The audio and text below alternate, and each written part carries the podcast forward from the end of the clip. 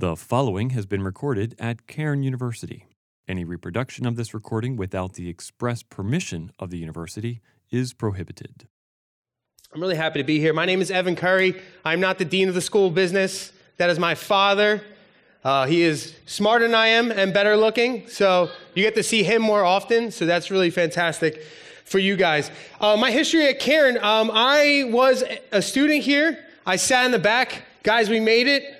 We're up front now. We did it. I sat in that corner in the back. Every chapel, every time, without fail, made comments about the preacher, laughed at the worship teams, and somehow they I got through all that and now I'm here on stage. I worked as a resident director in this famous, infamous potentially uh, a place in the Chronicles of Narnia called Pendel Apartments. And then I did that for four years. Then I was director of residence life for another three and a half um, before I felt the call to plant a church. Liberti Northeast is uh, in Northeast Philadelphia, about 15 minutes south of here. Northeast Philadelphia is now the most underserved, underchurched section of Philadelphia. One in five people in Northeast Philadelphia were born outside of the United States.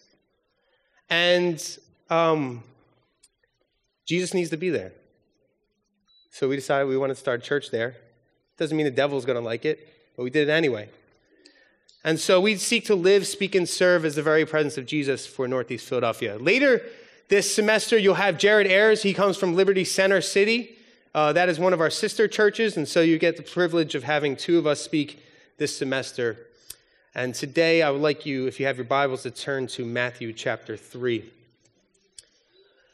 Today, I would like to talk about freedom in the King.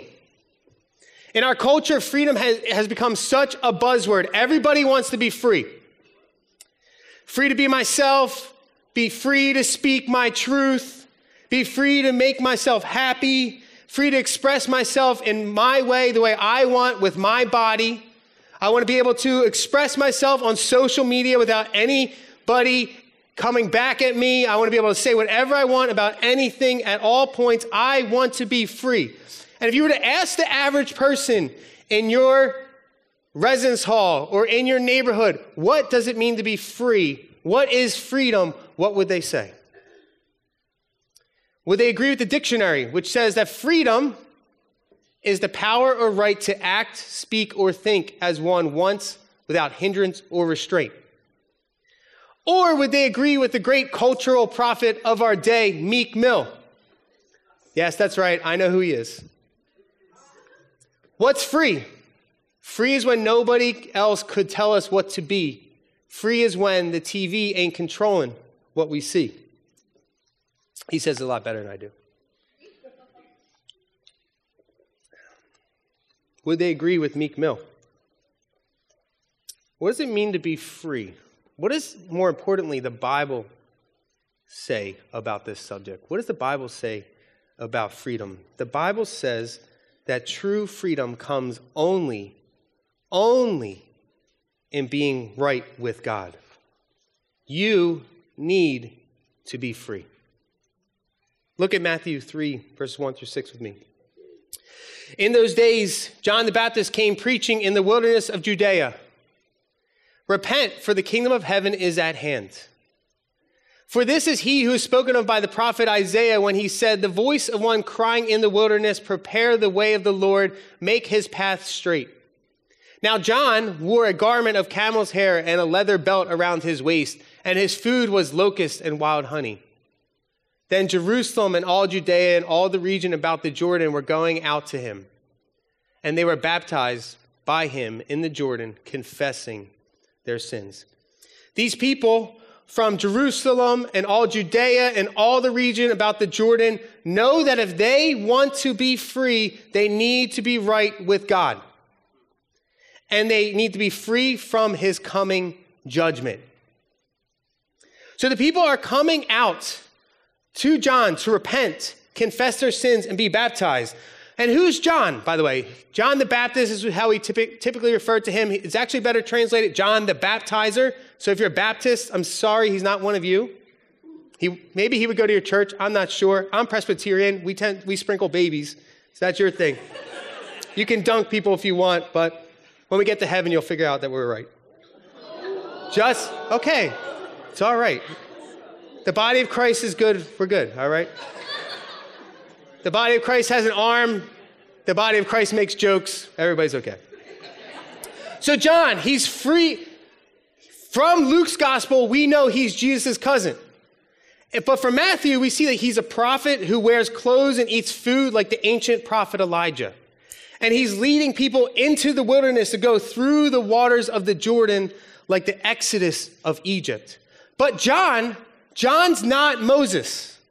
He's pointing to a greater one, a greater Moses who will come. Who we know, if you've read this story or you're familiar with the story, we know that that person is Jesus. John, at this point, doesn't seem to know that Jesus is coming, that this is who he's talking about.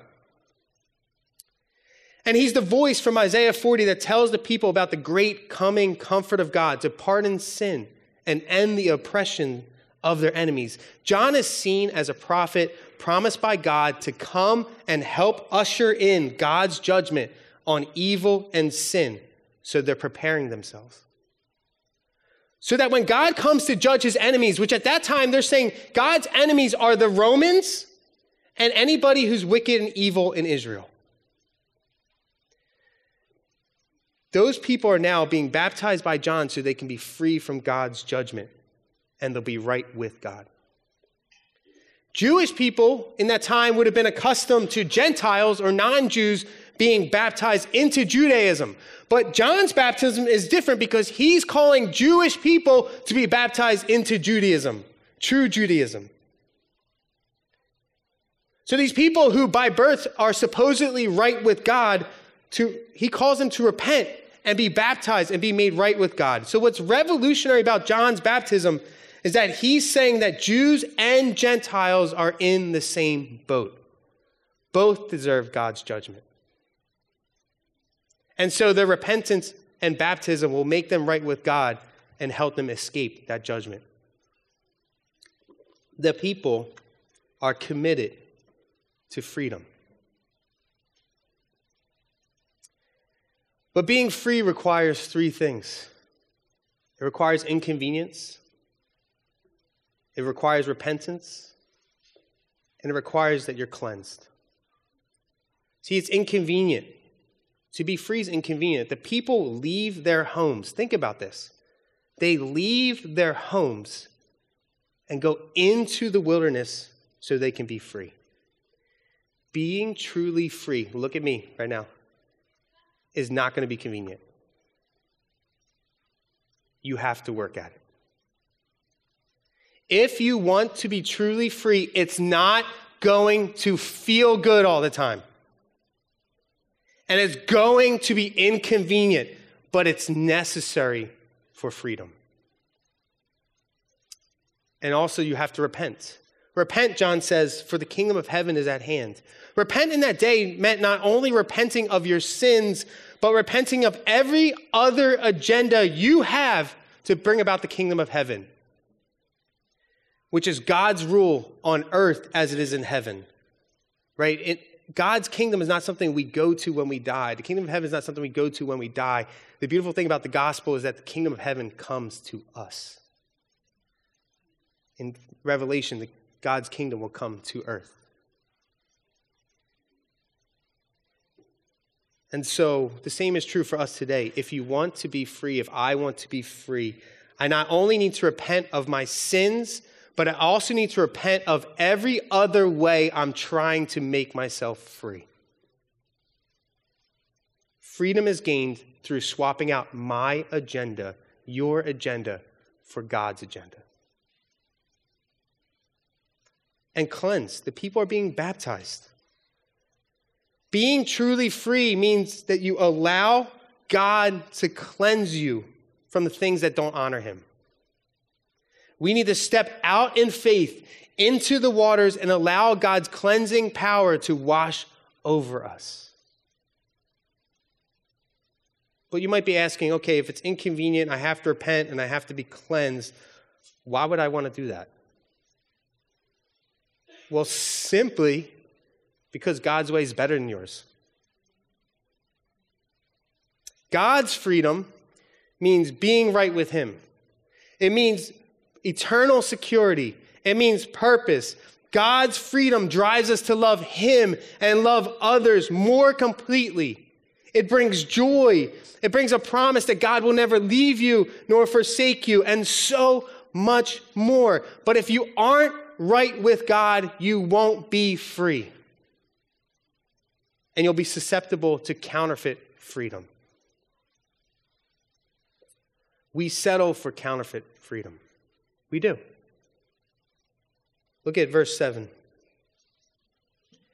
Now, John, excuse me, but when he saw many of the Pharisees and Sadducees coming to his baptism, he said to them, You brood of vipers, who warned you to flee from the wrath to come? Bear fruit in keeping with repentance. And do not presume to say to yourselves, We have Abraham as our father. For I tell you, God is able from these stones to raise up children for Abraham. Even now the axe is laid to the root of the trees. Every tree, therefore, that does not bear good fruit is cut down and thrown into the fire. There are so many things that we think will make us free that actually leave us in bondage. You know, I think about this a lot of times um, in the world of credit cards. In the world of credit cards, there's something they call fine print. And I often get these, you know, since I bought a house particularly, I would get all these, all of a sudden I get all these people who want me to sign up for their credit cards. And, you know, like you take, you'll get one that says, all right, you're going to have 0% interest for six months. Doesn't that sound great? You could buy anything you want and it's going to be 0% interest. No problem for the first six months. And you can transfer all your other credit card debt to that credit card for 0% for six months. Doesn't sound, that sound great? And I'm like, yes, absolutely. Let me jump into this right now. Let me just take all my credit card debt. Yes, I take the whole lump sum of it and I just throw it into this credit card. But I forgot to read the fine print, which tells me that the credit card's going to jump up to 28% interest after six months.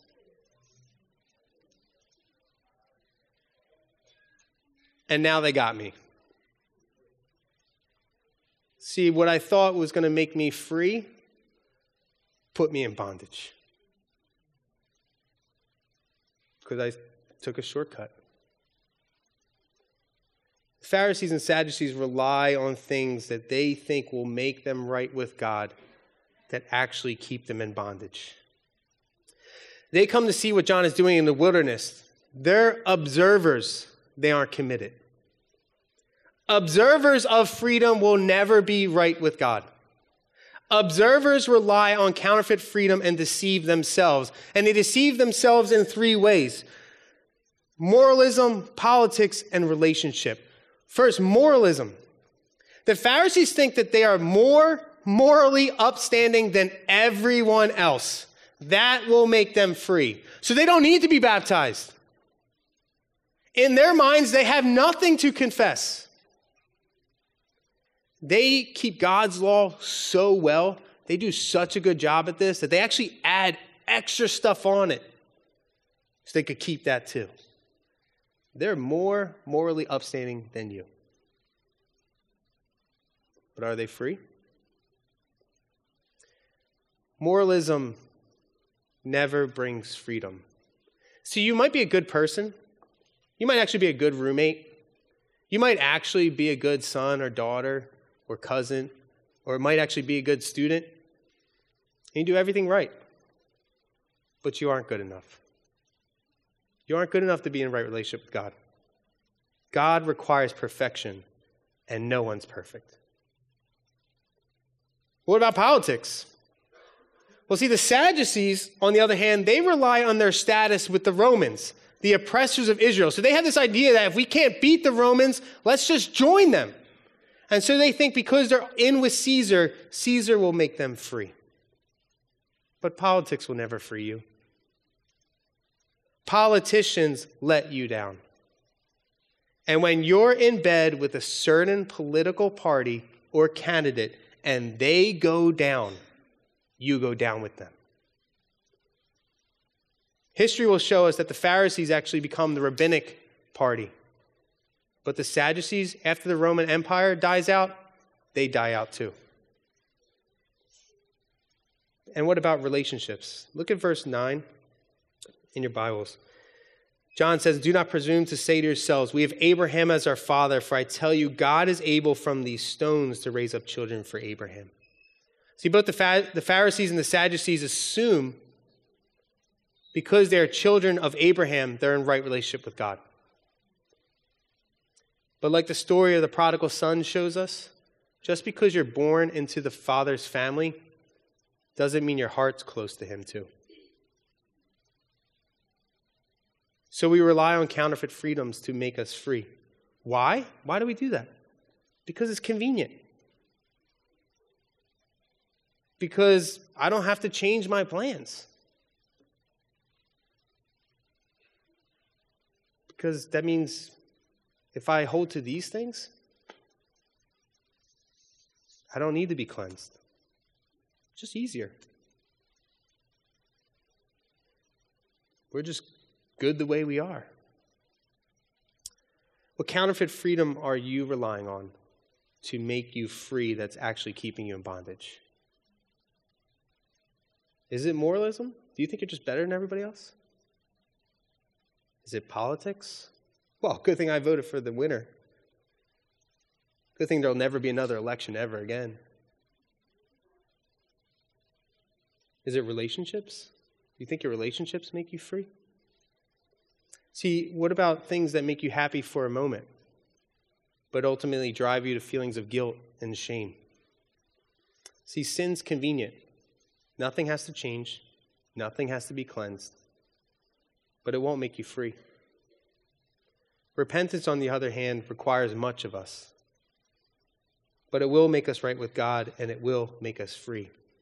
See, true freedom is only found in the King Jesus. Look at verse 13. Then Jesus came from Galilee to Jordan to be baptized by John. John would have prevented him saying, I need to be baptized by you, and do you come to me?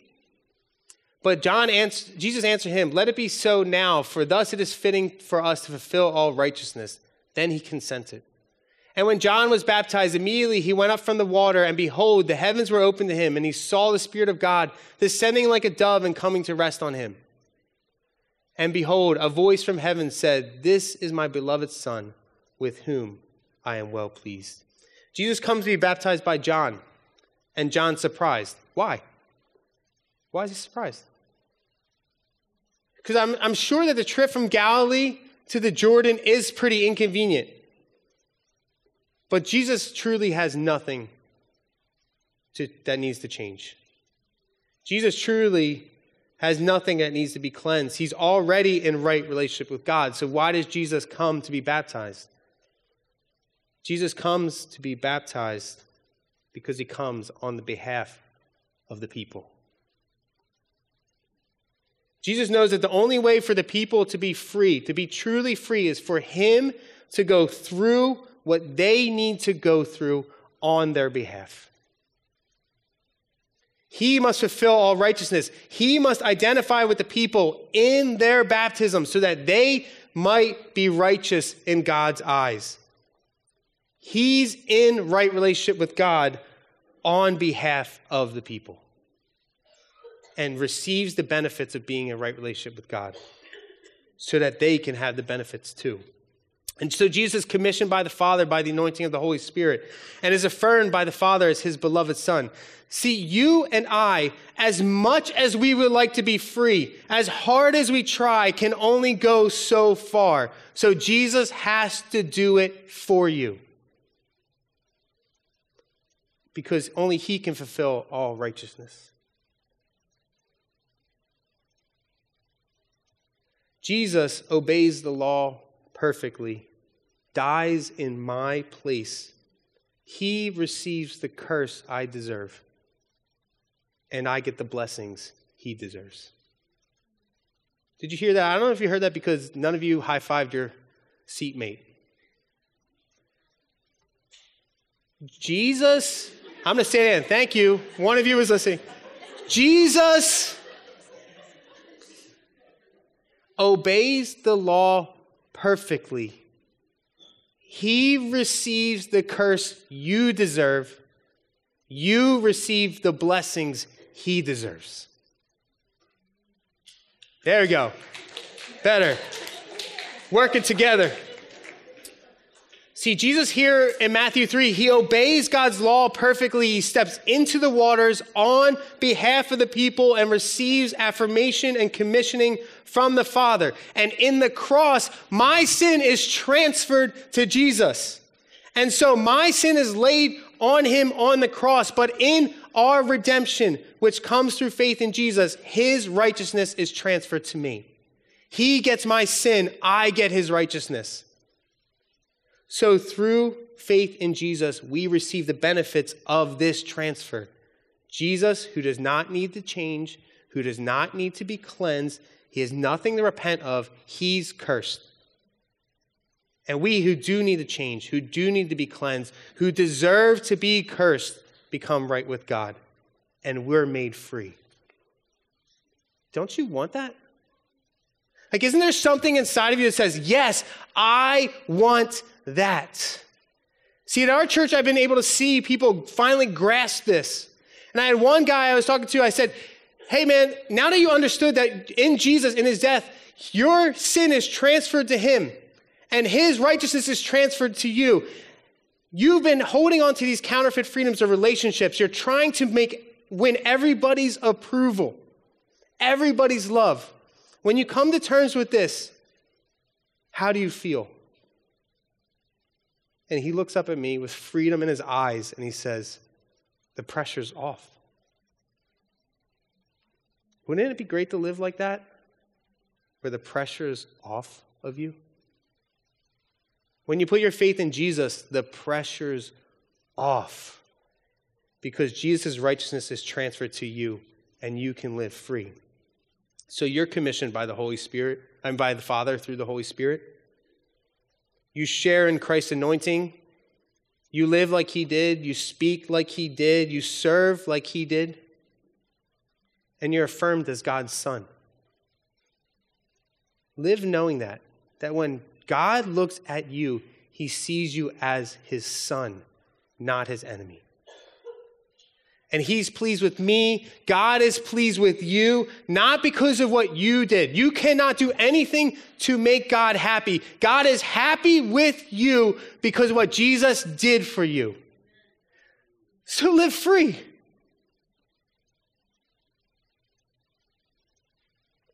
You can look at moralism, you can look at politics, you can look at relationships differently then. If you aren't good enough, you keep failing, you keep trying, you keep failing. It's okay. Jesus was perfect for you. And it doesn't matter if your political party's in charge, because the kingdom of heaven never fails, will never be voted out, and God will always reign. And it doesn't matter what others say about you, because of Jesus, God calls you his beloved Son, with whom I'm well pleased. Jesus is offering you freedom today. Wouldn't it be marvelous to be free? Let's pray.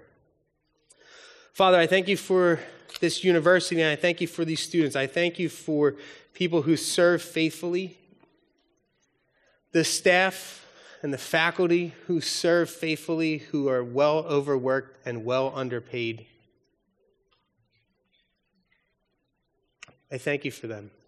I thank you for the students who serve faithfully to make this school great. But we thank you that we do this out of gratitude for how faithfully Jesus has served us. So we thank you for him. Lord, I ask that for all of us here in this room and everyone we come in contact with will know what it's like to live freely, to experience true freedom that can only come through Jesus. I thank you that in his death, my sin is transferred to him, his righteousness is transferred to me, and I can be free. We pray all this in Jesus' name. Amen. Go in peace.